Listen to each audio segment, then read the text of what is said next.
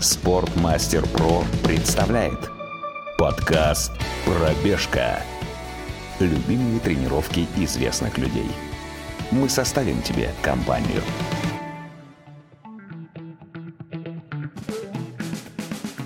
Дорогие друзья, добрый день. Вы снова слушаете подкаст «Пробежка», который выходит совместно со Спортмастером Про в рамках летней кампании. И в гостях у нас э, сегодня человек, которого вы, возможно, не ожидали услышать в этом подкасте, но я уверен, что нам сегодня будет очень интересно, потому что, я думаю, большая часть из вас э, очень любят бегать, а те, кто любит бегать, э, ну что уж скрывать, очень любят поесть. И сегодня будет просто невероятный гость, который знает об этом все.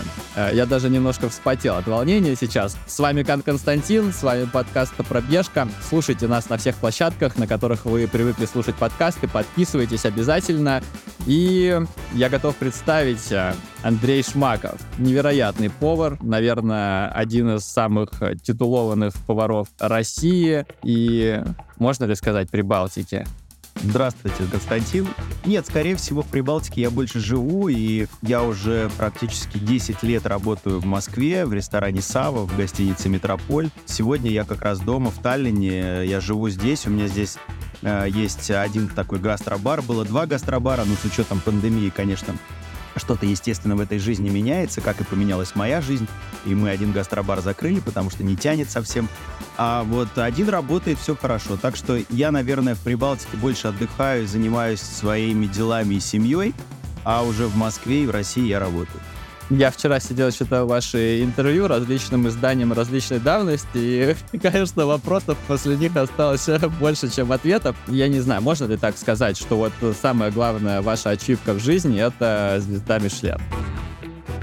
как вот грамотнее всего вас э, представить? То есть Андрей Шмаков, обладатель звезды Мишлен, я думаю, что можно просто представить. Андрей Шмаков, шеф-повар. Эта звезда, она же не для показухи. Я про нее узнал 28 лет назад. То есть я сейчас в, профессии ровно 30 лет у меня в октябре будет, как я пришел на кухню. После двух лет работы на кухне я узнал, что есть такое звезда Мишелен. Я понимал, что это как бы высшая заслуга для шеф-поваров. И, естественно, я к этому стремился. Я думал, что э, Мишлен быстрее придет э, в Эстонию, чем э, в Россию, но оказалось все наоборот, и э, в России он зашел чуть-чуть побыстрее, чем э, в Эстонию, где я живу. И я был очень-очень рад тому, что звезда э, нашла своего обладателя. Нас было там семеро, поэтому я горд и рад за каждого шефа, который получил эту звезду.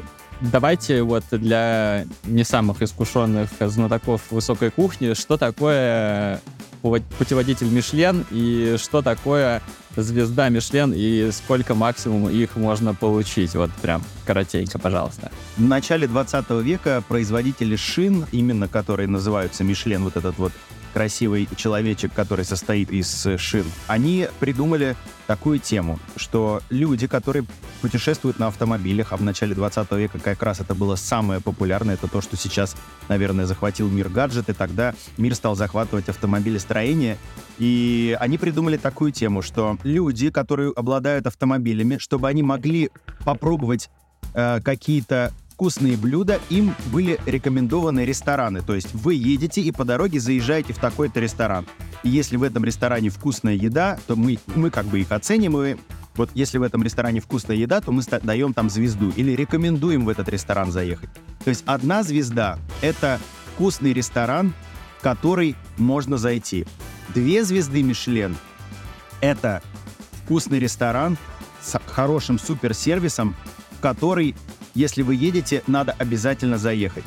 И третий ресторан — это когда три звезды. В этот ресторан надо просто специально ехать. То есть не по дороге, а именно наметить путь от пункта А в пункт Б и именно приехать в этот ресторан. В Европе, естественно, Мишлен этот уже он признан давным-давно, и как раз вот э, по-моему, с 30-х годов это все закрутилось. Ну, вот в нас, у нас как-то все позднее все это приходит. И в Европе, например, есть очень много мишленовских ресторанов, в которых заходишь, ешь, выходишь и думаешь, как им дали звезду, за что им дали звезду. Но эта звезда еще давалась там, не знаю, там в 60-м, 70-м годах, но эту звезду дают на год. Дело в том, что эта звезда не пожизненная. Если ты получил звезду Мишлен, тебе приезжает инспектор на следующий год, а инспектор — это инкогнито. То есть мы не знали, мы не знали, что у нас был. Инспектор ходит два раза. Чтобы получить звезду Мишлен, приходит сначала один инспектор, он оценивает, все записывает, платит по счетам. Никто его из официантов не может признать, потому что сейчас... Раньше они, конечно, ходили в костюмах, все красивые, и можно было как-то их распознать. Сейчас же совершенно э, нету какого-то дресс-кода, и, и casual, э, человек, который одет в casual там или в какую-то самую простую одежду, он может быть инспектором. Так вот, этот инспектор оценивает ресторан, оценивает блюдо. Если ему все понравилось, он пишет отчет, посылает во Францию, французы говорят, о, клево, и посылают туда второго человека. То есть один человек не может признать ресторан. И приходит совершенно другой. И если два человека, им понравилось это, только после этого они могут давать звезду Мишлен. То есть, если одному понравилось, а другому нет, то третьего уже не придет. Обычно говорят, что этот ресторан рекомендуем, но в следующем году мы его проверим. Так вот, если бы не вот в этой ситуации, в которой мы сейчас уже там полтора года находимся, если бы у нас Мишлен все-таки в России остался, то э, мы, естественно, каждый год ждали инспектора для того, чтобы как бы подтвердить свою статусность, что мы все равно э, готовы нести эту звезду дальше. А если мы будем еще лучше, то мы можем получить и вторую, ну и, и если получится, то третью.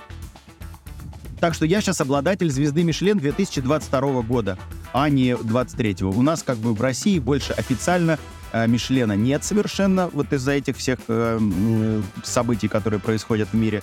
И я не знаю, возвратится ли Мишлен вообще в Россию. Ну, давайте не будем о грустном. Я свою медальку заработал, я был очень рад. Я был прям как, как ребенок, который получил на Новый год то, что он заказывал, письмо писал Деду Морозу, и он это получил. Вот я был также рад. И я был рад этому один день, вот когда я его получил. На следующий день я пришел на работу, мы сказали, так, ребят, ну что, продолжаем дальше работать, потому что, ну, наша специальность просто вкусно кормить людей, больше ничего. Вот гости — это гости и вкусная еда — это наше основное вот э, какой жизненный, жизненное кредо, вот так вот. Как-то изменилось ваше мироощущение вообще, когда вы вышли на следующий день со звездой? Ну, хоть немного вообще никоим образом не изменилось. Я с детства, вот там, не знаю, с четырех лет, я всегда... Мы же все в какой-то мере шизофреники, да, и я один из них тоже.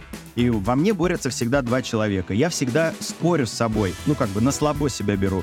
А может быть, вот смог бы ты сделать это или не смог? И я все время себя проверяю. Так вот же, у меня это было такое, что это была моя мечта. И когда я получил вот эту вот звезду, я пришел вечером, естественно, я пришел, я со сцены сказал, что сегодня вечером э, мы будем с, со всеми ребятами в ресторане именно бухать. Ну вот я прям так сказал, некрасивое, конечно, слово. Мы опились шампанского до 4, до 5, до полпятого утра гудели. А на следующий день пришли на работу, выдохнули и как бы занялись своим делом. И, но у меня вот эта вот моя галочка на слабо, она сработала как и, в принципе, вот там у меня была идея забраться на Эльбрус, и я каждый раз себе говорил, да ты ж никогда не поднимешься туда, никогда. А другой говорил, да ладно, ты увидишь. И в прошлом году я собрался с, и с коллективом из шести человек, мы забрались на этот Эльбрус, и я там постоял и сказал, ну все, Шмак, не слабо, значит, все, все смог.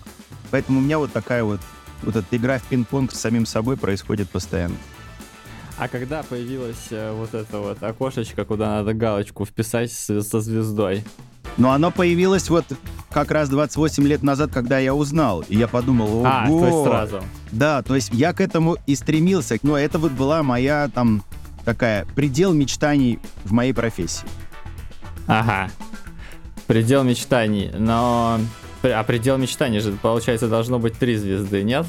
Я думаю, что если будет получаться, и если дальше, ну, будет там хорошая какая-то ситуация, и все это вернется, то, конечно, я буду за это бороться, потому что, ну, по жизни я все равно спортсмен и сам с собой вот это, или там с кем-то все время у меня какие-то есть, э, э, не знаю, состязания. Если не с самим собой, то с кем-то. Поэтому, ну, это было бы очень здорово, потому что, вы знаете, это э, дает вот этот вот волшебный пендель для шеф-поваров, еще больше и круче развиваться. Когда у тебя, ну вот как вот нашим, да, олимпийцам, не пускают их ну, вот на эти, на Олимпиады, там нельзя флаг выставлять. Вот я понимаю, что ребята не знаю, там с 5-6 лет э, занимаются спортом для того, чтобы поехать на Олимпиаду, заработать медаль, а им просто из-за вот просто из-за ситуации, не из-за того, что что офигенный ты спортсмен, не из-за того, что ты русский, просто из-за вот этой общей ситуации они не могут ездить. Вот с шеф-поварами сейчас такая же ситуация. То есть мы, мы понимаем, что стремиться к чему? Ну, только чтобы к бизнесу открывать там третий, пятый, двенадцатый ресторан. Но вот это вот, именно вот это вот доля состязания, она как-то пропадает. Вот это очень жалко.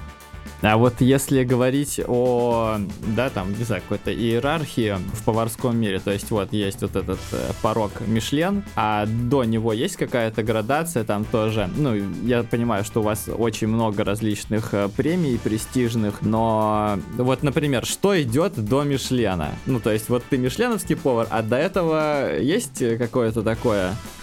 Да, до этого надо минимум 10 лет э, по 16 часов в день с графиком 6.1 поработать на кухне.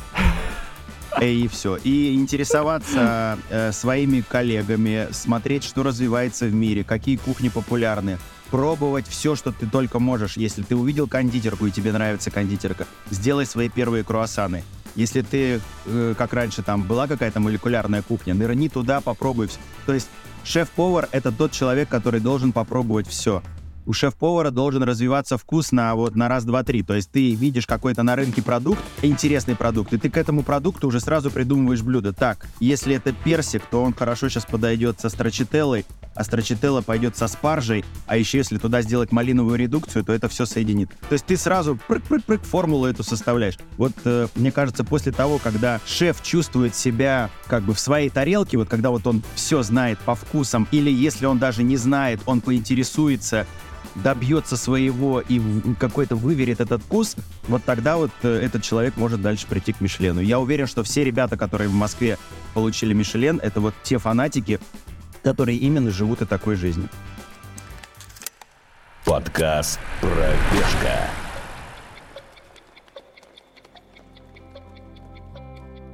Невероятно вообще, конечно, что вы с таким огнем это рассказываете, потому что я уверен, что вы это рассказывали уже десятки раз, и также наверняка вы десятки раз уже рассказывали о том, как вы пришли в поварскую профессию. Вот. Эм, я все же позволю себе попросить вас э, рассказать про то, как вы начинали с должности буфетчика на корабле. Я, кстати, хотел спросить, что это вообще значит, буфетчик на корабле, что это за должность? Буфетчик — это помощник повара, который чистит картошку, драет палубу, э, отмывает кастрюли и в свободное от работы время еще и готовит с поваром.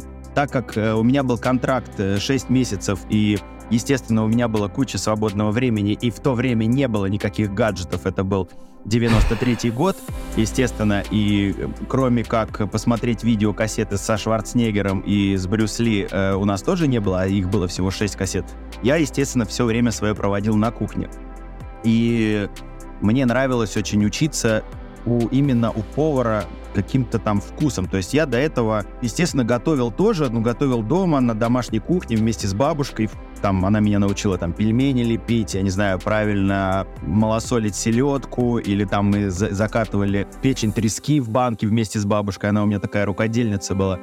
Но тут я уже понял, что что-то есть другое, есть интересный вкус, который можно создавать. И когда вот я поработал буфетчиком полгода, я понял, что надо развиваться дальше, и, естественно, сразу же устроился в Таллин, в Таллине здесь в ресторан на работу, для того, чтобы понять, чем отличается моряки, которых кормишь, и гости, которые приходят и платят за это деньги, за еду. И было вот очень здорово. Вообще, там у меня, да, за эти 30 лет очень много всяких веселых каких-то событий было в жизни, связанных с кухней. Сначала, конечно же, когда в 13 лет, в 86 году мама спросила, кем я хочу стать, я хотел стать сначала артистом, как Андрей Миронов, потому что это мой самый любимый актер. Она сказала, так, проехали, давай дальше. Я сказал, что, может быть, буду клоуном, как Юрий Никулин, потому что Юрий Никулин тоже был мой э, фаворит и остается до сих пор.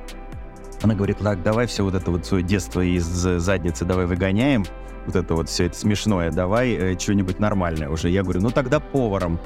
А повар в 86 году, это значит э, АБХСС, это значит проверки, И мама говорит, сто процентов ты ж колбасу украдешь, ну, ну, тебя же посадят. И тогда мой э, юношеский взор был устремлен э, куда-то так вдали и дали. Я сказал, а вдруг я буду шеф-поваром на пассажирском судне?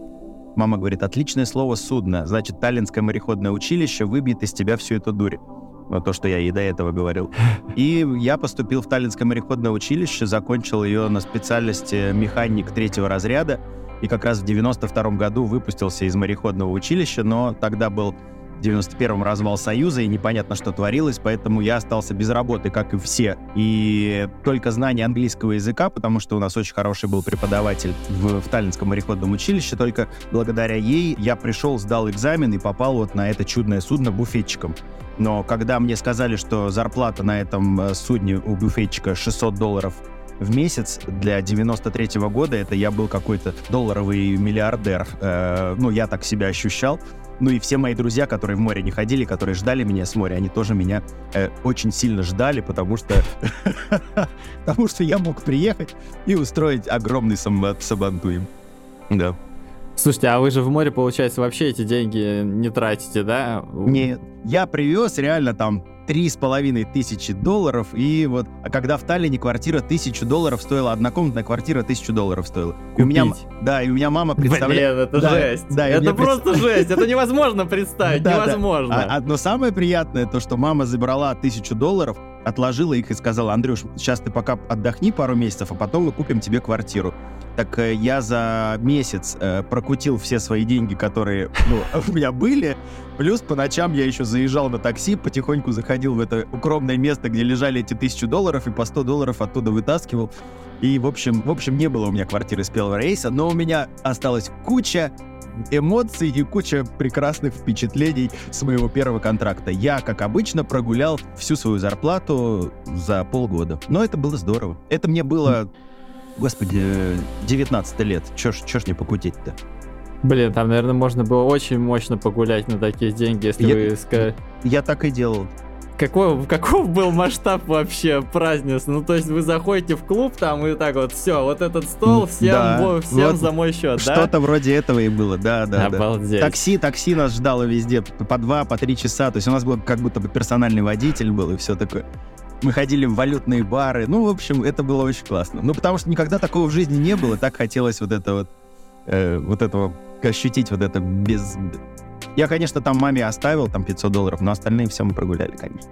Да, слушайте, а вот вопрос. Э, смотрите, ну, я подозреваю, что на корабле кухня, наверное, была не самая какая-то затейливая. Вот, но при этом я видел у вас э, недавно вы выкладывали видео про Горгонзолу и про, про то, как вы там, как ее из-под замка да, сперли да. и, и пивом ее закусывали. А что, что вообще была за кухня на корабле и как э, на мой взгляд, она должна быть как-то, ну, реально простая для моряков, и как вот эта простая кухня, она в вас э, какую-то любовь вообще, э, любовь какую-то вам привела. То есть я могу себе представить, что одно дело, ты приходишь в ресторан и смотришь там что-то там, какие-то высшие материи, а другое дело там, ну, я не знаю, борщ варишь или что-то, или какой-то котлеты какие-то готовишь. Хотя я прекрасно понимаю, что у вас в Саве сейчас есть э, котлеты, я там даже читал про какую-то, вы, вы ее очень хвалили, я просто мясо мясо ем, как там по-пожарски или что-то вы там скажете, что она невероятно. Да, да, пожар, да, да, с кроликом, да, с кроликом. Да, вот, как это да. вообще произошло? Ну, в море там же больше кормишь э, моряков, а им хочется просто домашней еды простой. И повар все время придумывал такую еду, которая была бы, наверное, комфортная. После того, как я поработал э, три года вот как бы помощником повара, я понял, что мне что-то надо в своей жизни поменять. И когда я в этой конторе, которая отправляла в море, сказал, что я готов уже идти шеф-поваром, для меня, опять же, ну, я же на слабо, опять же, себя. То есть я сказал, а сможешь ли ты один накормить 20-25 человек, но один, без помощников? И я сначала сказал, ну, как, как так? Нет, наверное. Ну, а, ну значит, значит, ты слабак. Я понял, что так, надо мне что-то действовать. Я спросил, а есть ли у вас какой-то контракт где можно э, пойти сразу шеф-поваром. Они говорят, да, у нас есть большой контейнеровоз, который ходит вокруг мира, и туда нужен повар через два месяца, как раз будет смена, Зарплата у него там какая-то вообще там что-то была, там около 2000 долларов. Ну, в общем, суперская какая-то ну, по тем временам. Опять же, это был 96-й год. Я сказал, что хорошо, я готов. Они говорят, ты правда готов? А диплом-то у тебя есть повара? И я понял, что диплома-то у меня нет. Я же со своим дипломом, который у меня был механик, я же с ним работал, а буфетчик мне просто написали. И в 96-м году свой диплом э, повара я купил за 100 долларов и за бутылку красного Мерло, как сейчас помню. Мне выписали, ну тогда же все можно было купить. И да и сейчас, диплом, наверное, да. Не, ну сейчас все труднее, тогда же не было компьютеров, тогда а. в базе ничего не было, поэтому повар четвертого разряда за 100 долларов и за бутылку Мерло. И я с этим дипломом пришел в контору, показал диплом, они сказали, какой ты молодец, как ты быстро все это сделал. И все, и первый мой э, опыт, вот когда я был один, когда я составлял меню, когда я заказывал продукты, и когда ты понимаешь, что с тобой очень долго моряки как бы находятся. То есть если у меня контракт 8, то и у всех ребят 8. Да, и что их надо все время ублажать едой, чтобы они не устали от этого. А для меня это был самый крутой момент, потому что мне было в, в радость каждый раз что-то новое придумывать.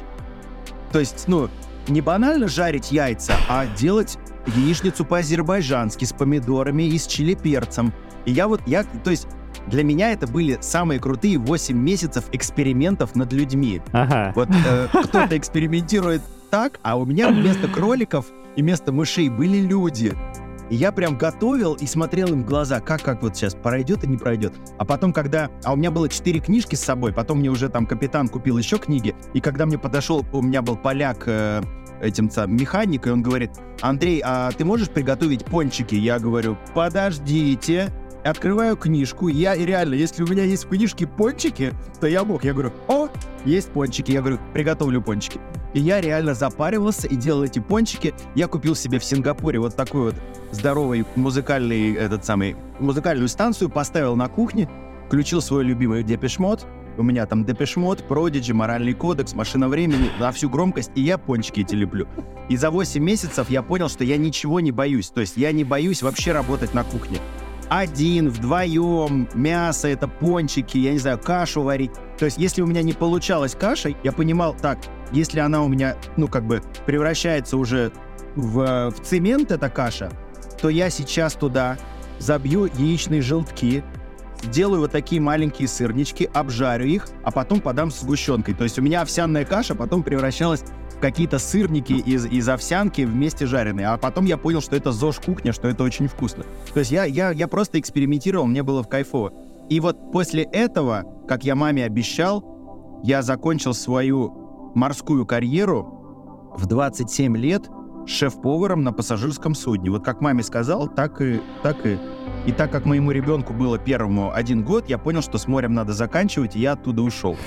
Но когда я работал на пассажирском судне, естественно, там уже еда была не такая, как я для морячков готовил, я имею в виду домашняя. Там уже все-таки надо было держаться принципов ресторанной вот этой вот индустрии и ресторанного вкуса. Но так как вся моя жизнь до 27 лет происходила так, что я, например, там полгода работал в море, я остальные полгода, когда был дома, я обязательно устраивался в какой-нибудь крутой ресторан в Таллине и работал в ресторане. То есть, понимаете, я брал из ресторана навыки, культуру, вкус, какие-то новые интересные ингредиенты, и их сразу перерабатывал и делал это все то же самое в море. Это было очень здорово, потому что у меня была теория из ресторана и сразу же практика через полгода сразу же в море. И это было вот очень такой, как бы, такой драйв для меня. То вот вы приехали через 8 месяцев, там с какой-то невероятной зарплатой, что с ней стало в итоге? Вы купили квартиру? Нет, все, там я все, да, естественно, да, да, да, я, я купил квартиру, я купил машину, я родителям деньги дал, потому что, ну, у меня такая средняя семья, у меня нету, э, я не мажор, мне не, нет олигархов никого в, в роду, я, я всем, всем сделал хорошо, и прям мне это очень доставляло большое удовольствие. А теперь такой вопрос. Смотрите, вот вы понимаете, что вы идете в первый свой шефский тур, ну, назову это так, да? И как, расскажите просто, как вы придумывали меню. То есть вы понимаете, что вам 8 месяцев нужно кормить людей, 8 месяцев просто, и вам нужна там какая-то, я не знаю, ну, Понятно, что вы наверняка все там в голове и так держите, но вам же нужна какая-то дорожная карта там, или что, или как. Как вообще распланировать, вот, как это возможно? Я просто не понимаю, если честно. Насколько это сложно было? Это было 23 года, ну, это была смелость просто. Это была смелость и, и, пофи, и пофигизм. А. Ну, я, я просто знал, что я еду на 8 месяцев, и у меня не будет ни одного... Это же как бы 8 месяцев без, без выходных. Вы понимаете, что... Ну, то есть каждый день, каждый день надо... То есть если у тебя завтрак э, проходит э, в 7.30, то у меня каждый день был подъем в 6 утра. В 6 утра 8 месяцев я вставал в 6 утра. У меня и был завтрак, Потом сразу же завтрак переходит в приготовление обеда. У меня было 28 человек. То есть я каждый день кормил 28 человек, и я был один на кухне. То есть у меня не было такого, что там Николай, почистите мне картошку. Нет, э, Николай, это значит Андрей, иди почисти картошку, сколько тебе надо вообще. Да, и было такое, что, опять же, этот музыкальный центр, он у меня орет, нирвана. Я что, я готовлю обед. Только обед я приготовил, в свободное время, если у меня есть час, я, может быть, сбегаю поспать. Если нет, то я начинаю делать кофе-тайм, потому что в 4 часа еще кофе-пауза, кофе-тайм. После кофе-тайма э, в 7 часов всегда ужин. В 7 часов ужин, потом это заканчивается, я мою кухню, и если у меня хочется чуть-чуть на полчаса попозже встать, то я уже вечером делаю всю нарезку. Сыр, колбаса, все это под пленку и ставлю в холодильник. То есть первый месяц для меня был трэш, потому что я я работал же с кем-то все время, и я не видел вот эту вот задачу, что другой человек делал. А тут получается, что я один. В течение месяца я просто брал тетрадь, и я как бы конспектировал то, что надо делать. Вот, то есть какой-то to-do лист этот, или wish лист, или сначала wish лист, а потом to-do лист. И вот mm-hmm. я писал как какие-то свои... И ты знаешь, я, наверное, через два месяца мне уже было так легко, я, я понимал, то есть если у меня есть два свободных часа, то у меня там размороженный фарш, я сейчас налеплю котлеты, положу их в холодильник в нулевку, то есть это где камера, где 0 градусов, в нулевку, и mm-hmm. завтра я эти котлеты на ужин отдам. То есть я все свое свободное время придумывал какие-то вещи, чтобы потом себя не нагружать. Но самое прикольное было, потому что я знал, например, через 4 дня мы заходим в Нью-Йорк, и я точно не хочу быть на кухне.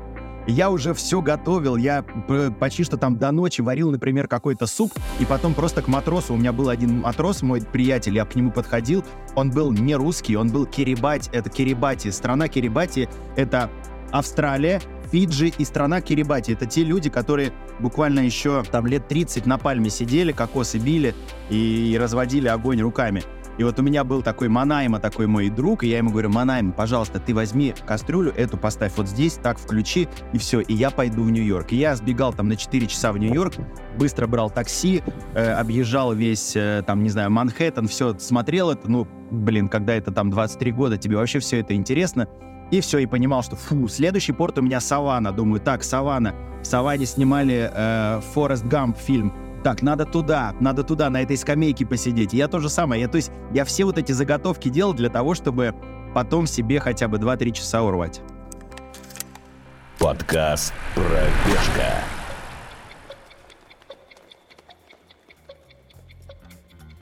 Дорогие друзья, сейчас небольшая ремарка, э, чтобы вы понимали, что Андрей к нам не совсем свалился с неба. Вот он сейчас сидит, что, что это, это гармины, да? А, да, да, я бегал сегодня. С да, вот. Да. Андрей тоже бегает, но, как вы понимаете, истории про бег у него вряд ли будут такие потрясающие, но вы знаете, что наш гость, он все-таки связан с бегом. Я ему даже задам пару вопросов потом, но пока что так идет разговор, что не до вопросов про бег. А вот смотрите, 8 месяцев просто, 24 на 7, без выходных. Э, вы сходите на берег, и сколько вы после этого турне не готовили? Я пришел с рейса, там погулял опять, что-то там купил, я не знаю, и месяца, наверное, 3, там, 4 отдохнул, и уже пошел на другой контракт. Но следующие контракты я уже выбирал такие, что я два месяца работаю, два месяца отдыхаю. То есть это был, наверное, мой самый большой восьмимесячный, но опять же, я ехал туда не за деньгами совсем. Я ехал для того, чтобы себя поместить в такие условия, чтобы не было возможности спросить, а ты можешь мне это помочь? Или, э, а ты... То есть э, не было же такого, сел за компьютер и там, как приготовить гратан картофельный? И тебе, картофельный гратан, рецепт. Нет, ну, что такое? То есть не было компьютера. Я тогда купил себе в, в Гонконге Ericsson 337 телефон. Ага. Вставил карточку туда, позвонил маме и говорю, мам, я тебе звоню с мобильного телефона. Мама говорит, как? И она начинает плакать. Это, ну, то есть я говорю, что... А она говорит, беспроводной? Я говорю, да. То есть вот, вот, вот ну, о чем мы сейчас говорим? Поэтому у меня не было никаких вот этих вот э, вещей, э, выдумок, и я просто э, вот эти 8 месяцев посвящал тому, чтобы, во-первых, научиться правильно работать, то есть приготовил, засрал стол, убери, помой палубу, закончи все и уйди с кухни чистой, понимая, что на следующий день тебе надо сделать это, это, это. Если у тебя курица замороженная, то помыл палубу, пошел вниз, вынул курицу, не на стол ее кинул, чтобы она разморозилась и кровь потекла. Нет, взял гастроемкость, положил туда, чтобы она разморозилась. То есть я себя э, таким образом воспитывал. И сейчас, когда ко мне приходят молодые парни вот, ну, на работу, я им рассказываю все то же самое. То есть, когда ты готовишь одно блюдо, повар не может готовить одно блюдо. Если повар готовит одно блюдо, это не повар. Повар должен готовить минимум три. То есть, если у него здесь в сковородке что-то обжаривается, то здесь у него бульон еще докипает, а здесь у него, э, не знаю, там масло еще греется или там утиная ножка конфи в масле лежит. И ты за всем наблюдаешь. Ты здесь помешал, здесь попробовал, здесь подсолил, еще сказал, э, принесите мне два цукини, мне еще на следующее блюдо надо. Вот, вот это повар, который октопус, осьминог я его называю. Если повар тупо стоит, делает одну нарезку, и больше у него ничего за спиной или рядом не кипит, там, я не знаю, не жарится, не наливается, это значит не повар, это значит просто помощник повара. Вот, вот, вот это вот и надо воспитывать, ребят. И у меня бы как раз вот этот после 8 месяцев и было такое, что я э, научился систематизировать свою работу. Слушайте, а что было после вот этих 8 месяцев с вашей спиной? Мне вот интересно, я просто понимаю, насколько это тяжело столько стоять э, на ногах, и я также понимаю, что в те времена, наверное, не было такой э, удобной обуви, как сейчас. Вот как это переносилось физически? Ну, опять же, наверное, наверное возраст, плюс э, я в своей юности занимался легкой атлетикой, я в своем, в своем там юношестве занимался э, лыжами беговыми и играл в футбол очень много мне кажется, вот, наверное, вот это вот тинейджерский спорт, он, естественно, когда нам там становится 20 лет, мы, мы резко забиваем про спорт, потому что мы знакомимся с такими напитками, как пиво и еще что-нибудь покрепче. И про спорт, естественно, там лет на 5, на 10 ух, сразу отодвигается. У меня же это отодвинулось на 10 лет. То есть я спокойно. Там потом я опять позанимался, а потом еще раз на 10 лет куда-то все это передвинулось. Так вот, ничего, не, не было никаких проблем. У нас был там спортзал. Я ходил там прессик качал какой-то там, что чем-то занимался. А еще у нас был контейнеровоз, он сам по себе очень длинный. И когда вообще уже, ну, э, кукуху ловишь, тогда просто одеваешь кроссовки и бежишь вокруг э, ну, ага. контейнеровоз идет по океану по-тихому, а ты просто бежишь, круги наматываешь. Ну и, в принципе, это тоже спасал. Ага, понял. Короче, в этом плане вообще не было у вас никаких проблем. Нет, проблем не было. Р- расскажите, как вы впервые оказались э, в каком-то солидном, по вашему мнению, ресторане на суше, ну вот, чтоб прям все, закончилась ваша карьера морского шефа, и вы уходите на землю. Как это произошло? Я когда закончил с морской карьерой, у меня друг открывал в Таллине ресторан. И он мне сказал, что хватит в море ходить, смотри, будешь, будет ресторан, будет твой, чем хочешь занимайся, но я хочу больше там, чтобы это была итальянская еда. И я сказал, что отлично, я в итальянской еде вообще ничего не понимаю, не знаю, кроме томатного соуса, э, но я что-нибудь придумаю.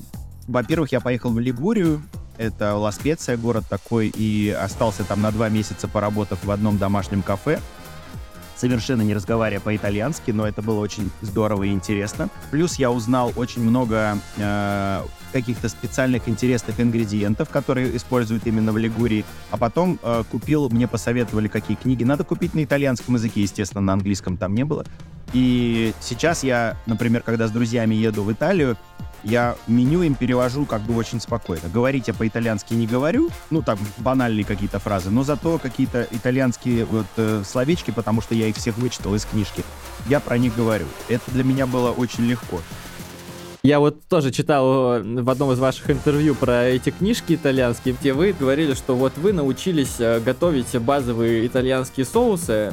Вот, э, если я правильно все помню. Вот расскажите, пожалуйста, что это за соусы базовые итальянские? Ну вот мы же тут бегуны все очень любим пастой об, обожраться, как не в себя, особенно перед марафоном, у нас же культ, вот, и мне кажется, это вот э, то, что нам необходимо знать совершенно. Но базовый итальянский соус, это томатный, который, да, он делается из э, свежих помидоров. Ароматные помидоры, да, туда можно использовать ага. еще помидоры в собственном соку, то есть это называется у них в Италии пилатти. Что я, я готовлю следующим образом. Красный лук, не белый лук, а только красный лук. Пассируем, то есть обжариваем без цвета на растительном масле. Потом добавляем туда два зубчика чеснока, мелко нарубленные. Потому что я люблю, когда чувствуется чеснок в соусе. Многие просто обжаривают целые зубчики, а потом выкидывают их, чтобы просто аромат отдать. Нет, я не за такой. Я не вампир, я могу есть спокойно. Вот когда вот вы все это обжарили, добавляете туда бокал красного вина. Для того, чтобы соус был ароматный и немножко кисловатый. Добавляете туда, выпариваете практически все, и после этого выкладываете помидоры, можно посыпать немножко сухого базилика, и все это вытушиваете. В конце чуть-чуть соли, по вкусу, ну, смотря у кого какая кислотность, можно добавить немного сахара, и в самом конце много базилика. Прямо руками можно рвать и туда кидать. Он должен получиться такого мощного бордового такого цвета, даже, даже нет, не бордового, вишневого такого цвета с ярким вкусом помидоров. И просто вы спагетти отварили, на каждой пачке спагетти внизу написано контурий, да, сколько минут варить, 7, 6. Вот сварите ровно на одну минуту меньше, потому что все равно эти пачки врут. Сварили, и вот воду всю не сливайте с этих спагетти, просто добавьте туда вот этот томатный соус, перемешайте чуть-чуть, вот прямо так, капельки оливкового масла какого-то основного. Если нравится вам сыр, просто чуть-чуть пармезана. А можно без пармезана, просто еще зелени покидать и вот так вот на вилочку наматывайте спагетти. Все, мы заканчиваем. Невозможно, это невозможно продолжать, когда кто-то так рассказывает. В общем, больше Блин. всего люблю я томатный. А если вы не, не совсем любите кислоту томатной, то просто, ну, чтобы уже таких калорий получить, то все-таки сливки, сливки, реально сливки, подогреваете сливки, берете сыр синий, э, горгонзола или, я не знаю, рокфор или блючиз любой, туда вот рассыпали, размешали, чуть-чуть пармезана, и та же самая пасту сварили, перемешали вот с этим сырным соусом, типа говорят, э, соус 4 э, сыра, но там может быть и 2 сыра, но они должны быть просто идеальные, которые вы любите. И это тоже прям вот после тренировочки, особенно вечерний, прям бах, и отлично. Подкаст «Пробежка». Давайте вернемся к вашему э, переходу на сушу. Э, да. Вот вы съездили в Италию, получается, простажировались, и э, вы просто в какой-то момент поняли, что все, вы получили какую-то базу и знаете, как на нее надстроить, и все так. Стажировка заканчивается, едем открываться. Да, я приехал в Таллин, мы открыли ресторан, он назывался ресторан Кадриорг, он находится в таком знаменитом парке в Таллине, э, построенном еще при Петре Первом. В этом парке мы открыли этот итальянский ресторан, и через э, полтора года мы получили звание «Лучший итальянский ресторан в Таллине». Это было очень смешно, потому что ну, в итальянском ресторане, не имея итальянского шефа, было очень смешно получить это звание как итальянский ресторан лучший, да. И поработав 8 лет вот в этом месте, я понял, что мне что-то надо как-то куда-то дальше развиваться, расти. И для меня Таллина стало немножко мало, потому что мои вот эти вот Андрей Миронов и Юрий Никулин все-таки просили куда-то вырваться меня. Я поехал в Санкт-Петербург, я сам родился в Ленинграде. Поехал в Ленинград, и устроился там в ресторан, который назывался «Лапландия» на Пятой Советской. Он был такой очень пафосный для людей из Смольного. И, в общем, у нас проходили вот эти вот вечеринки, песни вот этот «И Ленин такой молодой». Это было так забавно на это смотреть. Там я поработал где-то два с половиной года, потом понял, что что-то мне не очень понравилось. Сама вот эта работа, которая у меня была Питере. И я вернулся в Таллин. Мы открыли два места. Одно кафе, один такой ресторанчик, где я поработал и потом меня начали хантить из Москвы. И вот таким образом, после четырех моих отказов, я все-таки согласился поехать в Москву. Думал, что поеду на пару лет, поработаю максимально и вернусь обратно. Но вот в этом году, 2 июля, у меня было 10 лет, как я работаю в Москве. Открыл там ресторан Сава, и, в общем, в общем, моя там тема, которую я хотел, а попасть на сцену, у меня все свершилось. Там на СТС мы сняли проекты и «Мастер-шеф дети», и «Стать шефом». В общем, в телеке я как хотел попал, клоун, ну, у меня в душе клоунизм мой. Да, я сам люблю похулиганить, и вот в, в этом году мы в конце года открываем фастфуд. Ну, как мы, я и мой приятель, без э, богатых спонсоров, на свои. Открываем фастфуд, э, который будет находиться на Солянке. Он будет называться «Шмак». Нормально. А я надеюсь, он будет написан таки, в таком же стиле красными буквами. Серьезно? Да, да, да. Блин. Слушайте, а вот смотрите, получается же, что вот этот э, ресторан, который был по вашим первым большим восьмилетним проектом на суше, да, э, я помню, что ну, вы не скрывали этого, что вы ушли из него в том числе, потому что э, инициативу по его управлению перехватила как раз-таки жена вашего друга. Да, да. Вот, и вы сейчас э, снова открываетесь с другом, и опять же, вы в интервью говорили, что э, хорошо, если после открытия вы с ним продолжите быть друзьями. Вот, э, не страшно во второй раз так э, по этой э, дорожке идти? А мы сразу договорились на берегу, что один занимается одним, а другой занимается другим. И мы ни в коем образом не будем пересекаться в нашем mm-hmm. бизнесе. Ну, просто идеи, которые у нас э, есть, мы, мы их уже собрали, мы их так вот красивый в клубочек, а все остальное каждый будет заниматься своим и просто будем смотреть на результат. Ну, не знаю, по крайней мере, mm-hmm. мне кажется, что и мы взрослее стали, и когда мы становимся взрослее, мы же уже выбираем себе подобных, да, может быть, или таких же людей, с которыми интересно дальше идти. Вот я считаю, что Алексей, с которым вот я сейчас, я его очень тоже давно знаю, но мы никогда в партнерских отношениях не были, и я думаю, что вот он такой же педант, э, такой же ответственный человек, как и я, и, наверное, у нас все получится. Подкаст «Пробежка».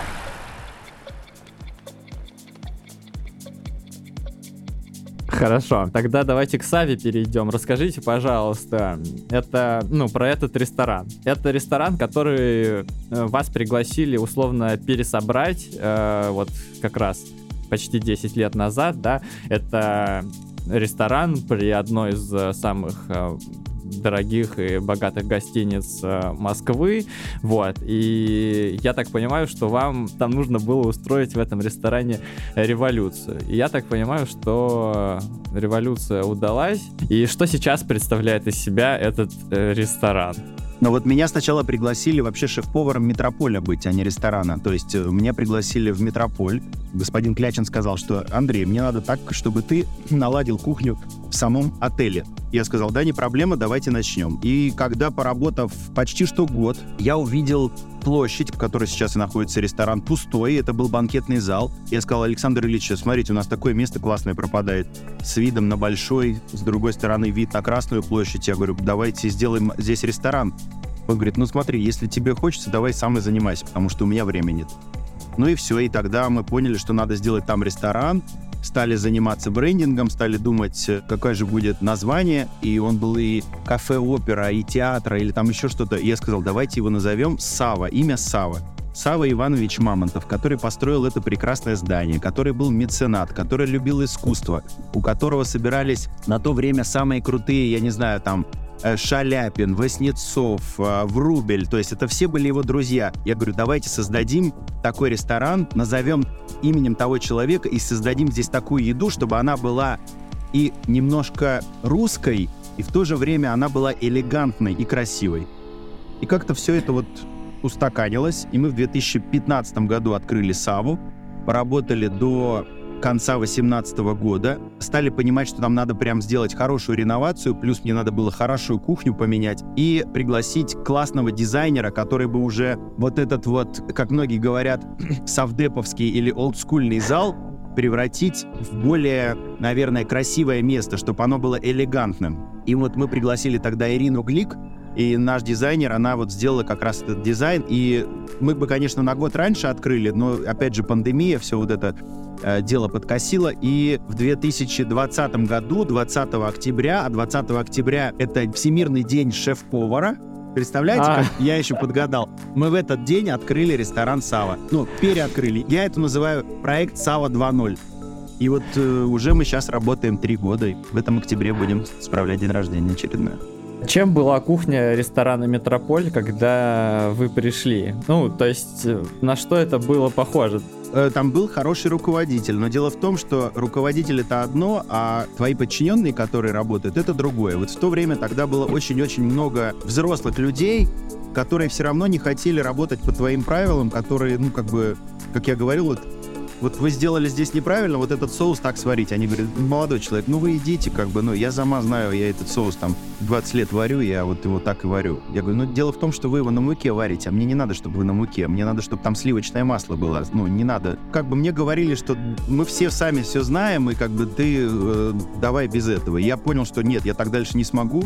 Я собрал собрание и сказал, что, э, дорогие мои друзья, я очень уважаю старших, я понимаю, сколько вы здесь лет работаете, но дело в том, что все меняется. Если вы не хотите меняться, то вот там вот дверь. Если вы хотите меняться, то давайте меняться вместе со мной, ибо я не потерплю, чтобы кто-то в моей команде делал что-то плохо за моей спиной. Ну и некоторые люди написали заявление, они ушли, а некоторые прям поменялись и стали прекрасно работать и работают до сих пор в метрополе. Я знаю, некоторые люди там по 30 лет, по 28, со мной только уже 10 лет работают.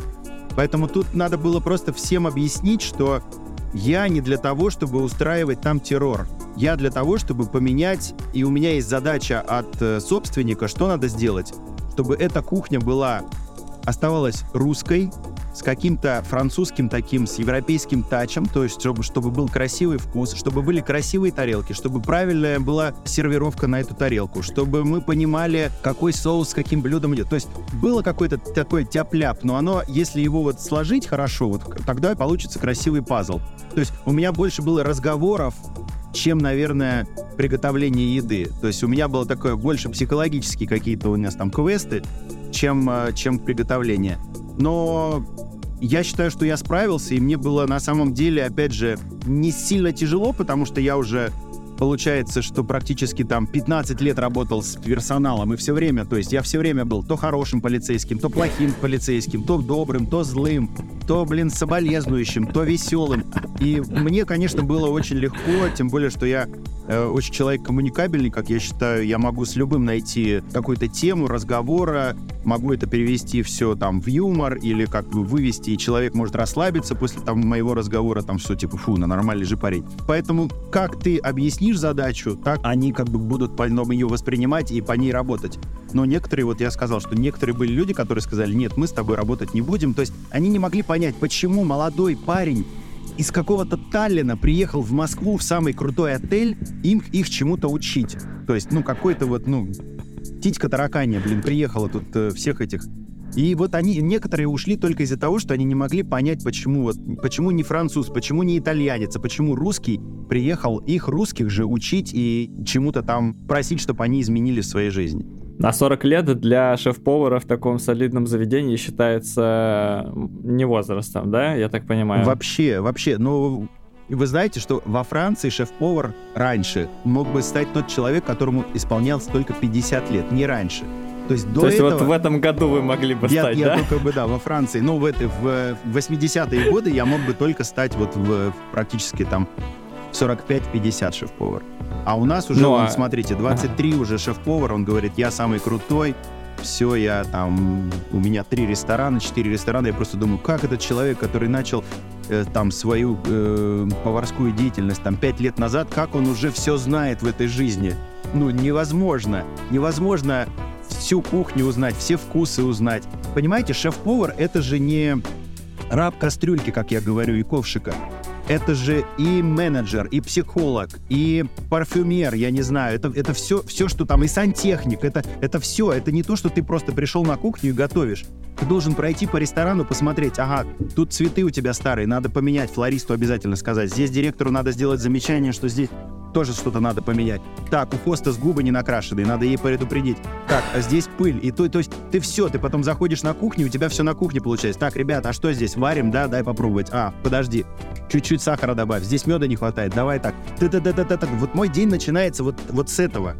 Полная-полная белиберда. Потом я, когда уже прохожу, со всеми поздоровался, всех посмотрел, все, сел, открыл компьютер, занимаюсь там или какое-то там меню составляю, или еще что-то, или с поставщиками общаюсь.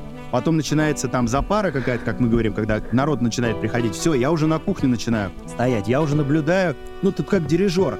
То есть там сколько время пойдет там на стейк, а сколько с рыбой. Давайте соединим мясо с рыбой, этот стол с этим соединим. То есть там уже вот совсем другая запара. Мне, я от этого кайфую. Вот я прям, когда у нас много народу и когда такой драйв, то ты от этого получаешь, ну, такой неимоверный заряд, что после этого, когда день заканчивается, ты такой, фу, клевый день, да? Все такие, да, шеф. Я говорю, так, всем пиво давайте и все по домам. Вот, вот, вот, вот это, вот это и есть, наверное, настоящая жизнь. Блин, ну, конечно, вот вас послушаешь и понимаешь, что вы, по всей видимости, наслаждаетесь э, своей работой, и это, конечно, очень круто. А, вопрос у меня вот такой был. Смотрите, вы позвали Аркадия Новикова, когда, ну, то есть вы, не вы, в общем, да, да, да. Аркадий Новиков помогал переоткрывать Саву, вот, и там была такая фраза, что есть шеф-повар, а есть э, ресторатор. Объясните, пожалуйста, дураку, в чем разница между этими людьми. Она, видимо, какая-то большая очень, но мне непонятная. Но смотрите, Аркадий, он раньше был шеф-поваром, а потом стал ресторатором. И у него сейчас э, проектировать рестораны, смотреть за качеством, получается лучше, чем, наверное, готовить. Готовит он тоже замечательно, но готовит он у себя дома. А, и мне кажется, что когда ресторатор начинает учить шеф-повара, как ему дальше готовить и что ему делать, наверное, это совершенно неправильно. То есть, если на работу ресторатор берет какого-то шеф-повара, значит, он должен ему полностью довериться и понимать, э, что вся нагрузка и все основное идет именно от шеф-повара. А ресторатор должен следить уже там за финансами, за э, интерьером ресторана, за пиаром, за всем остальным. Шеф-повар должен заниматься только едой. У меня же сейчас ситуация такая, что я и шеф-повар, и ресторатор, потому что я, кроме еды, занимаюсь еще и рестораном только из-за того, что у меня это в крови. Вот я по знаку зодиака Дева, и меня, мои всем знакомым, это ужасно э, доставляет неудобства, потому что я их настолько э, бывает, дрючу вот своим вот этим, а здесь должно вот так лежать, а вот смотри, у тебя здесь пыль, а вот это вот это, а иди переоденься. А вот это, ну, то есть и, моя семья, она бывает, говорит, господи, мы так рады бывает, когда ты уезжаешь в Москву, потому что нам только так дома хорошо в Таллине становится, что ты никуда не залезаешь в нашу вот эту постоянную жизнь. Поэтому разница рестораторов и шеф-повара то, что ресторатор должен заниматься всем, кроме кухни. Он должен советовать давать советы, что можно сделать, но никоим образом не влезать в процесс кухни, потому что в какой-то момент шеф-повар может сказать, ребят, ну вы же все знаете без меня, зачем я вам тогда нужен? Тогда вот есть Вася, Петя, Коля, дайте им задание, господин ресторатор, а я пойду дальше. Вот так вот. Подкаст «Пробежка». Вот можете рассказать сейчас про ресторан Сава? Что это за кухня? Вы несколько раз э, говорили слово «русская кухня», и вот эта вот фраза «русская кухня», она, конечно же, вызывает огромный диссонанс э, в любой голове, как мне кажется, потому что совершенно непонятно, что это такое. При этом вы сказали, что там э, какой-то налет Франции, там вот что-то в этом роде. Расскажите, пожалуйста, что это?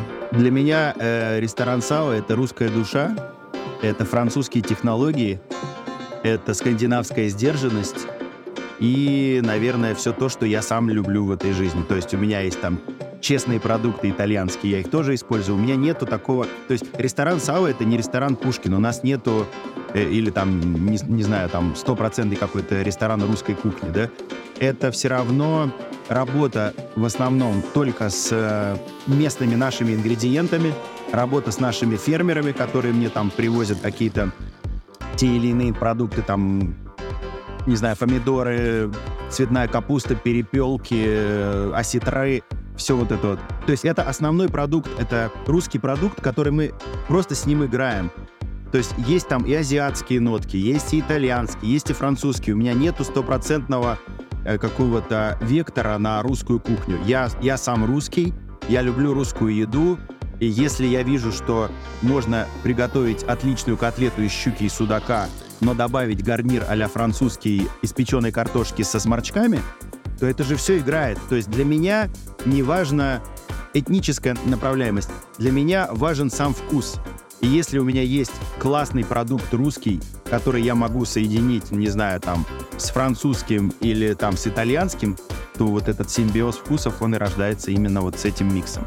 Так что для меня кухня ресторана Сава — это еда, которую я сам люблю, это ингредиенты, которые для меня очень важны, я очень скрупулезно их выбираю, и это э, поставщики, которые находятся со мной как бы в постоянном контакте, которые специально для меня, там я вот ревень, например, я сейчас заказал семена ревни из Голландии, мне привезли сюда в Таллин.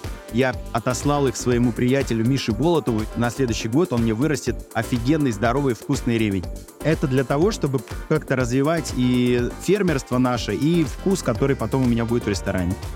А, это Болотов дача, насколько да, я да, да, знаю, лав, да, лавка, есть такая лавка штука. Болотов, лавка Болотова, да. Если я правильно понял, то для вас в первую очередь русская кухня это кухня, в которой доминируют продукты, выращенные в России. Да, да, да. Это не, это не балалайка, да, это не медведь, водка и, и, и блины, да.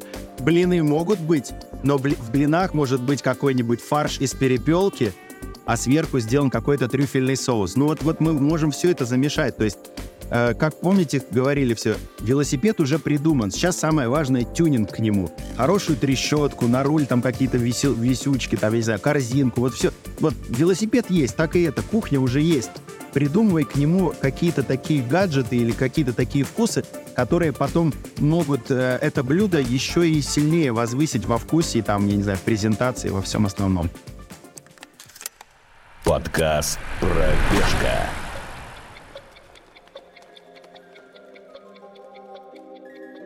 Будет ли корректен вопрос, э, не знаю, как, как часто вы придумываете новые блюда или что-то в этом роде? То есть э, вот этот вот творческий процесс, я так понимаю, что он вообще безостановочно идет, и там, например, в том же Саве, э, в том же ресторане, как часто меняется вот э, ваше меню?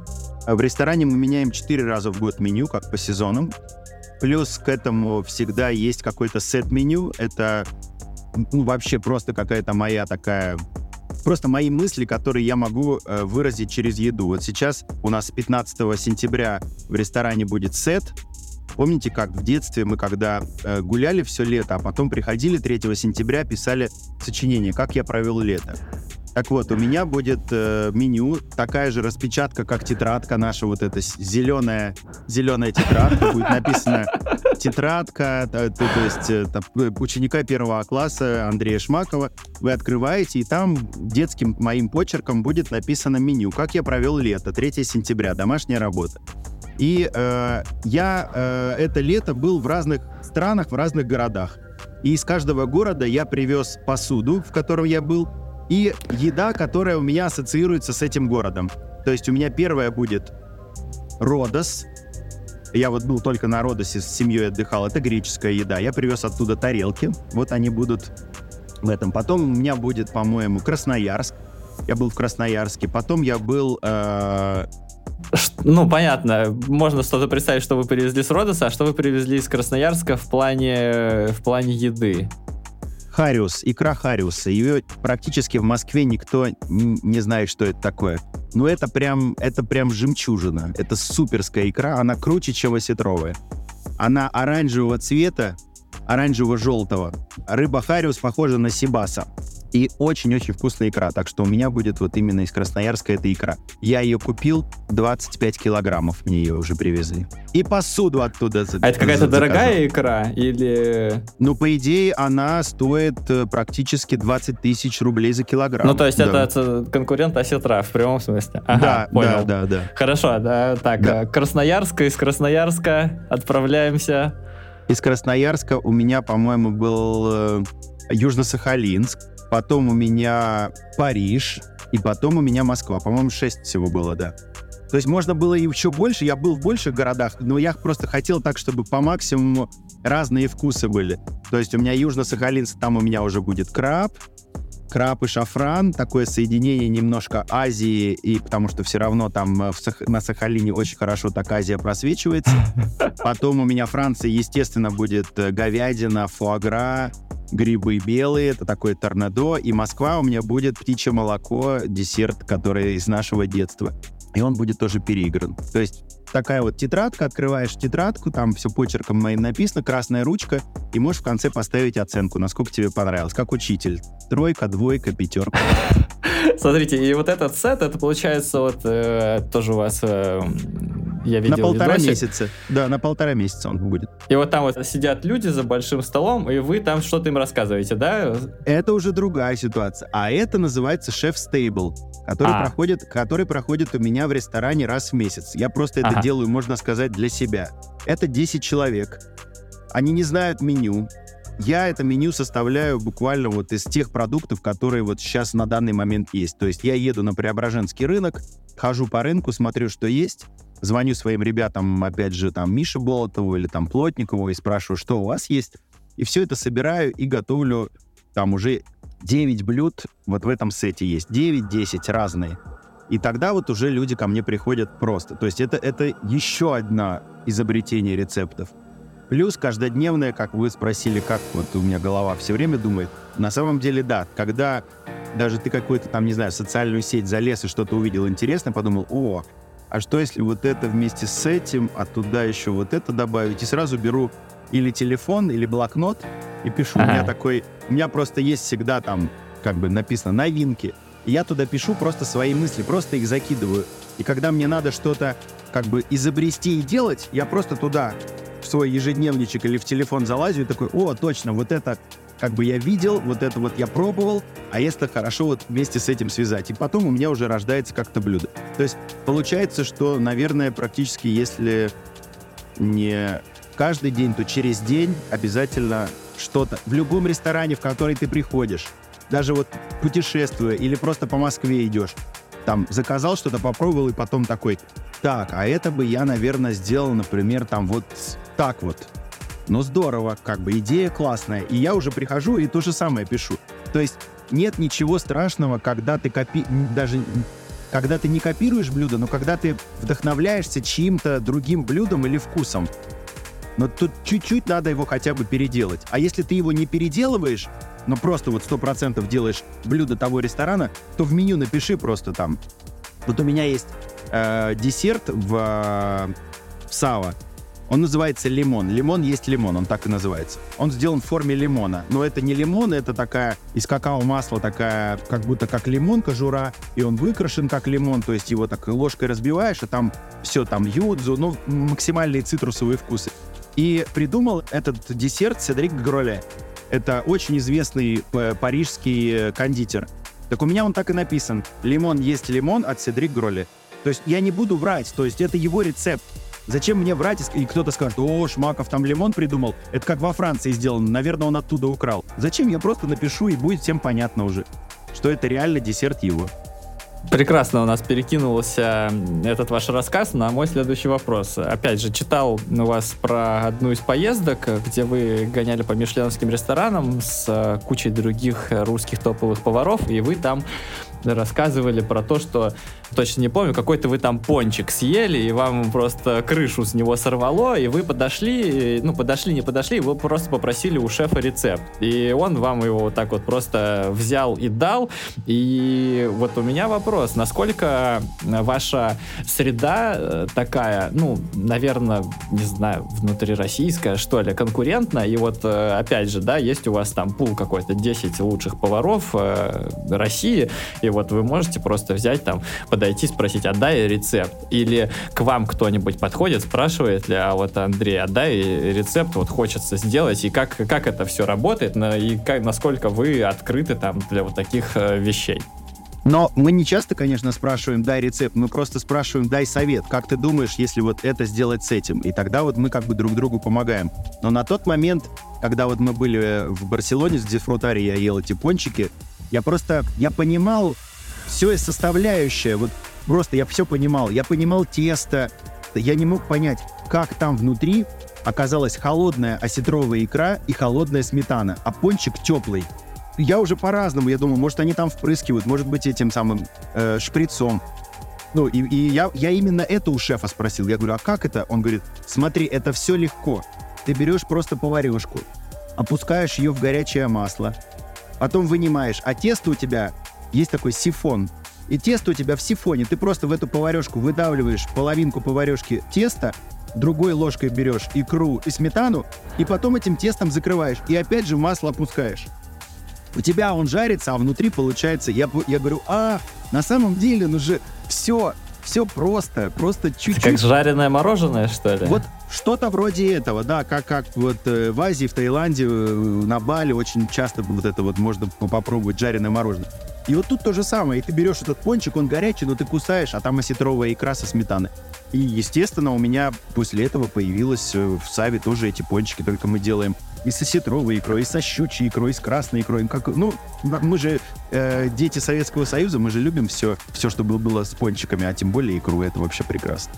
А можете ли вы, э, будучи таким большим профессионалом, просто прийти в э, ресторан другой и поесть спокойно, не подвергая какую-то, какому-то анализу фундаментальному еду, и вот реально просто получить удовольствие. Типа просто зайти поесть. Вот возможно такое? Я уже последние пять лет Кость, вот так вот и делают. У меня есть походы профессиональные, например, когда я еду куда-нибудь там во Францию, да, или там в Копенгаген, я иду туда профессионально, то есть я иду туда для того, чтобы узнать философию шефа, его вкус, что я оттуда могу сам подчерпнуть, на что мне обратить внимание. А есть такие рестораны, когда я хожу просто с друзьями для того, чтобы даже не думать о еде. Ну, еда это, чтобы для меня было второстепенное, а основное для меня была встреча с друзьями, я не знаю, разговоры, какой-то там смех и все остальное. То есть это зависит от того, насколько я сейчас, э, ну вот, э, в теме или в движении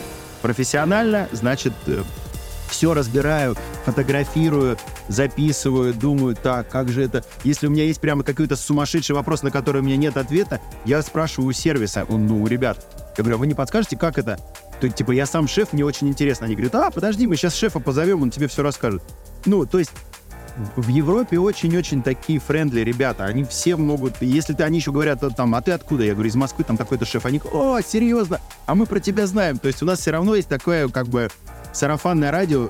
Все про друг друга знают чуть-чуть. Или даже если не знают, то есть человек, который знает тебя, и, ну, то есть, как это, правило семи рукопожатий. Вот она то же самое есть. Это очень здорово. И я часто очень бронирую ресторан не напрямую, а, а через шефа. Например, в Копенгаген я пишу там, а можно к тебе? Он говорит, у нас полная загрузка, но я сейчас посмотрю, и да, точно, вот я тебе столик сделаю там на завтра, на два человека, хотя его вообще нереально заказать там и на месяц вперед э, брони э, как бы не принимаются.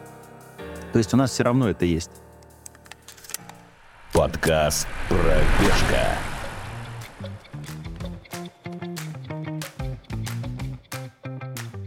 А что вы едите дома? Вот мне интересно, что шеф-повар ест дома, что ест э, семья шеф-повара, и как вообще это все вот устроено там, где, ну, только для себя. Насколько простую еду вы можете есть? Ну, вообще, вообще супер простую. То есть сейчас пока тепло, мангал там все время стоит, или мангал, или гриль. То есть всегда там какая-нибудь или курица, или индейка, или мясо, или овощи, или рыба. Если уже это холодно, то у нас всегда дома есть суп, щи, борщ, я не знаю, там солянка. То есть я, я люблю запариваться, я люблю вот именно такие супы. Если вечером, то в основном все итальянское. То есть это спагетти, это какие-то там сыр, это практически минимум мяса. То есть это вот такое, наверное, все более лайтовое. А ваши дети, вот э, как они относятся вообще к кухне? Можно ли сказать, что у вас вот семья гурманов, там, приходят ли они, говорят ли, папа, вот, давай нам там забаться эти пончики или еще что-нибудь там. Мне вот интересно, как это работает внутри семьи. Нет, дети у меня уже простые. У меня три дочери. Одна старшая уже от нас съехала, 23 э, года, э, средний 18, и вот младший сейчас 11. Не, они у меня вообще все едят. Младшая единственная не ест какие-то свои, э, ну, у нее там своя э, какая-то интересная история, а типа я не ем, я не люблю помидоры. Я говорю, почему ты их не любишь, ты же их никогда не пробовала. Она говорит, я даже их пробовать не хочу. Поэтому тут очень-очень странно. Но они э, едят обыкновенную домашнюю еду. То есть если с утра это может быть там каша или какой-нибудь тост с сыром. В общем, нету никаких изобретений. Самая мелкая, она все время просит картофельный гратен. Это когда картошка запеченная со сливками, с чесноком, с сыром. Вот это как бы ее любимое. Поэтому, когда она приезжает, она все время, пап, гратен? Я говорю, да, гратен. То есть я ей всегда делаю. Э, бывает, просят там баланьезы приготовить, но нету никогда никаких э, заказов таких суперских или, или гурманских. То есть, ну, сегодня мы будем есть это, и все говорят, ну ладно. Как у меня бабушка раньше говорила, на ужин у нас это. А я говорю, а если я это не хочу, значит, будешь только завтракать. Завтра. Да. Подкаст «Пробежка». Есть условно в легкой атлетике понятие там мастер спорта, да, тебе нужно пробежать там марафон за столько-то, за столько-то, да. А вот э, шеф-повар, это подозреваю, что как и в любой профессии есть как бы шеф-повары, ну такие, постольку поскольку, а есть какие-то шеф-повара прям э, топовые. И вот, э, ну как, не знаю, любой, не любой, ну насколько вообще легко стать э, шефом. Вот я еще раз скажу, что шеф-повар это не только тот человек, который умеет готовить готовить очень много умеют людей. И классно, и домохозяйки суперски готовят, и все. Шеф-повар сразу должен для себя понимать, что, во-первых, он должен быть выносливый, потому что, ну, очень тяжело все время стоять на ногах. А если ты, например, еще там, не знаю, спортом не занимаешься, если ты еще там любишь употреблять э, на своем отдыхе, то вряд ли тоже у тебя это получится, потому что ты все время должен быть в тонусе. Плюс ты должен быть командный игрок, потому что, ну, шеф-повар сам по себе это как бы ноль да, то есть шеф-повар может приготовить, как я говорю, Шмаков может приготовить ужин на 30 человек, максимум один, все красиво сделать. Но делать это каждый день с утра до вечера на большое количество людей Шмаков не может. Поэтому, когда все говорят, мы идем к Шмакову в ресторан, я говорю, вы идете есть мою еду, но не я вам буду готовить, потому что я один — это как бы никто. То есть шеф-повар — это командный игрок. Плюс шеф-повар — это психолог и менеджер, потому что, э, ну, понимаете, на, на кухне вот у меня практически 30 человек. Они все разные люди, все разные ребята с разных городов. У каждого там кто-то по маме скучает, кто-то там, я не знаю, у кого-то какие-то проблемы. Ты должен все время их вот в каком-то таком тонусе держать и все время говорить, что мы э, делаем одно дело и делаем вот ради того, чтобы, ну, всем было хорошо. Ну, вам в финансовом плане, мне просто в душевном, потому что я понимаю, что когда вот у меня много народу, я вот тогда и кайфа получаю от того, что у нас ресторан работает. То есть я не мог бы быть шеф-поваром, если бы я просто хорошо готовил. Вот никоим образом. И шеф-повар — это все-таки ответственность. Не ответственность не за себя и не за своих детей, а ответственность вообще за весь ресторан, за всю еду, которая выходит у тебя из кухни. И многие молодые ребята вот э, не могут понять, что нужно еще как-то самим собой заниматься, кроме еды, чтобы стать офигенным шеф-поваром. Вот так вот. Еще, знаете, у меня было заблуждение, судя по всему, что если шеф уходит э, из ресторана, то он забирает э, звезду с собой. И это, ну, я так понял по вашему, опять же, интервью, что это не работает с одной звездой, а если вот э, было три звезды, например, и все три были получены с одним шефом, и шеф уходит, то он хотя бы одну-то забирает с собой, нет? Нету такого, нету такого. Никто не забирает эти звезды. Звезды а дают... А как вот так? Звезду... Ну как же так? Вы же Смотрите, ставите меню, зв... в конце концов. Да, да, но звезду дают ресторану. Вот ресторан Сава получил звезду. Не Андрей Шмаков получил звезду. Нету такого. Я не Филипп Киркоров. Мне золотой граммофон этот не вручили, да, все. Ресторан Сава получил звезду. А, смотрите, как получается. Если если Мишелен дальше продолжает с тобой работать, то уходит Андрей Шмаков из ресторана Сава, но у ресторана Сава есть звезда сразу же инспектор во Франции узнает, что оттуда как бы ушел шеф-повар. И когда они приезжают, чтобы этот ресторан подтвердил свою звезду, они проверяют, естественно, тебя, готов ты э, подтвердить свою звезду или нет. И если все хорошо, и кухня работает слаженно, а вместо Андрея Шмакова работает Иван Петров, и если у Ивана Петрова тоже все хорошо, то ресторану дают еще, ну, не дают звезду, а продлевают эту звезду на следующий год. И Иван Петров как бы тоже звездный шеф-повар.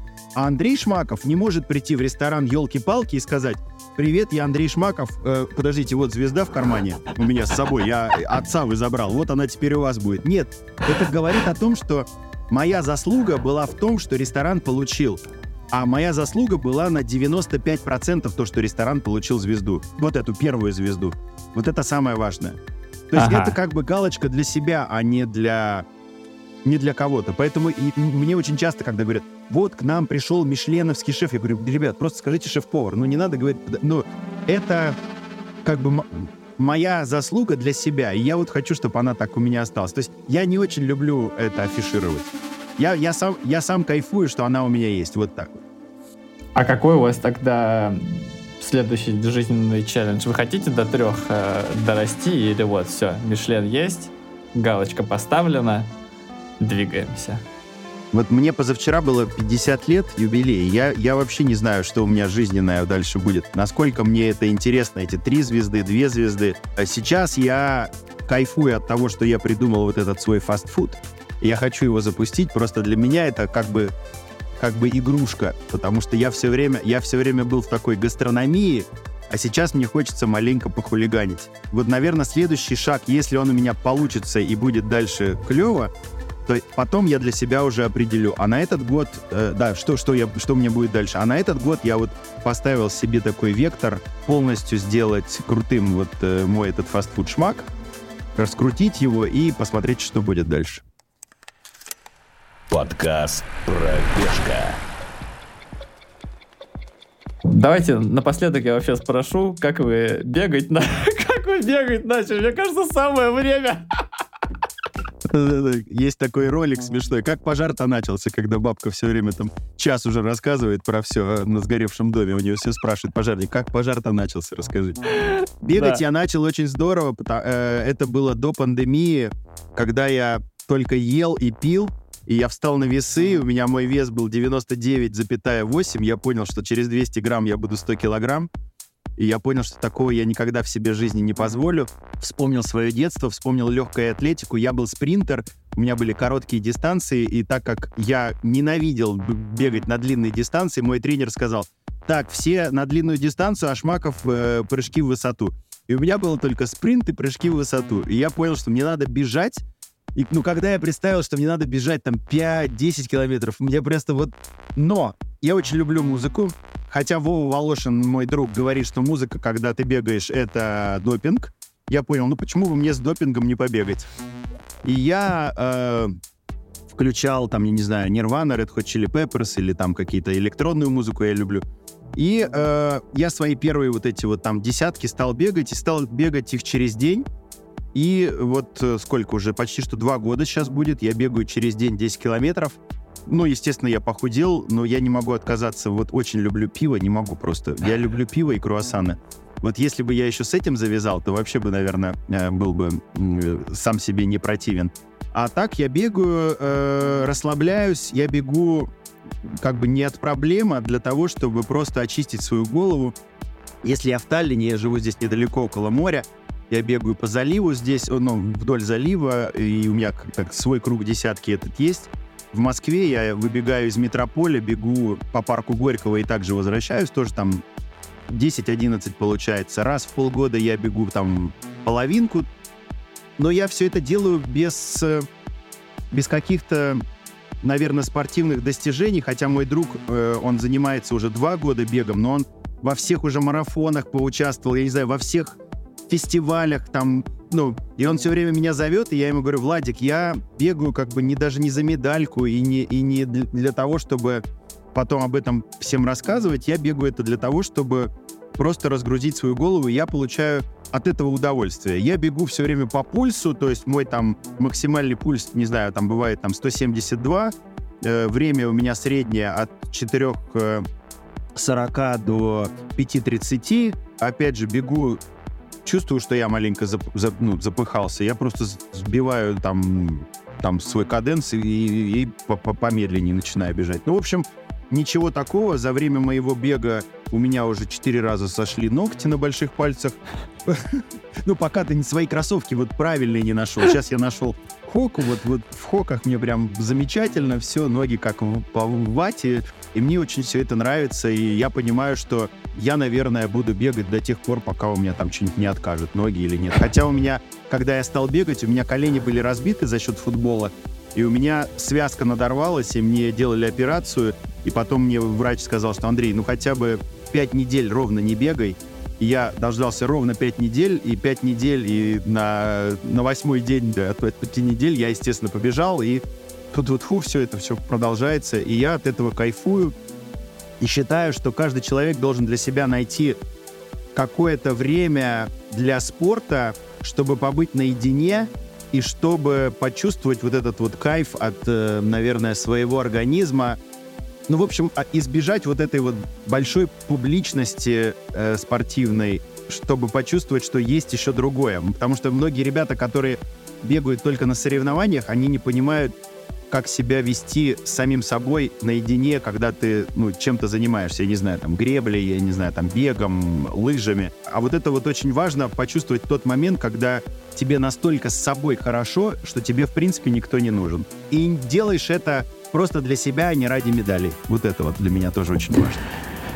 Это потрясающий, конечно, завершающий аккорд, но я все-таки спрошу, сколько вам удалось скинуть, э, когда вы бегать начали? 10, вот 10 сразу, Десяточка, да. Да, да, да. да. Но это, это я еще, если бы я изменил свое питание, но это было бы вообще классно, потому что ну, я бегаю всегда по утрам, я не могу бегать днем и вечером, потому что уже что-то попало в желудок. Я с утра встаю, выпиваю там пол-литра воды, это обычно там происходит или пол восьмого, или 8 утра, бегу свои вот эти там 50-55 минут, потом, ну, сначала разминка, потом э, какие-то там, не знаю, скакалочка и что-то такое, и все, и потом я бодренький, не знаю, ем все, что, все, что попадается, там яйца, каша, я не знаю, там кефир, и потом иду на работу, днем только обедаю, а вечером стараюсь не ужинать, поэтому вот наше питание поварское, оно тоже, кстати, очень такое не, не, неправильное, как все думают, о, повар, он там жрет с утра до вечера на кухне. Да нет, нет, бывает такое, что ты просто, ну,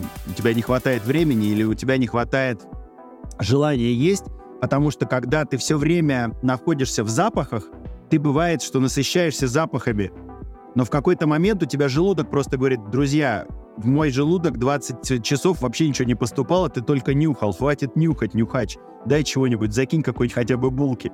И тогда вот уже получается все по-другому. Да, это, интересно. На последний вопрос. Мы обычно спрашиваем наших гостей, есть ли у них какие-то там ритуалы перед забегами. Вот, как бы забегов-то у вас э, соревнований, смысле, нету, а есть ли у вас что-то на кухне такое, там какие-то ваши ритуалы? Перед забегом самый главный ритуал э, сходить в туалет. Не, ну это святое, конечно. Это, в принципе, если ты проснулся. Это один из главных ритуалов. А нет, никаких у меня ритуалов нет. Я, говорю, что я просыпаюсь, выпил водички, воткнул наушники, включил хорошую музыку и помчался. Все. Сделал разминочку и погнал. Потрясающе. Андрей, спасибо за очень интересную беседу. Потрясающе было. Никогда, спасибо, спасибо, никогда реально с таким человеком, который так вкусно рассказывает, не общался. И я надеюсь, что нашим слушателям тоже очень понравилось. С вами был Андрей Шмаков, просто шеф-повар, как он сказал. Да, просто шеф-повар. Да, просто шеф-повар Андрей Шмаков, Константин Кан и Спортмастер Про. Вы слушали подкаст «Пробежка». Подписывайтесь на нас на всех платформах, ставьте нам оценки, ставьте колокольчики, чтобы не пропускать новые выпуски. И до новых встреч. Пока-пока. Счастливо.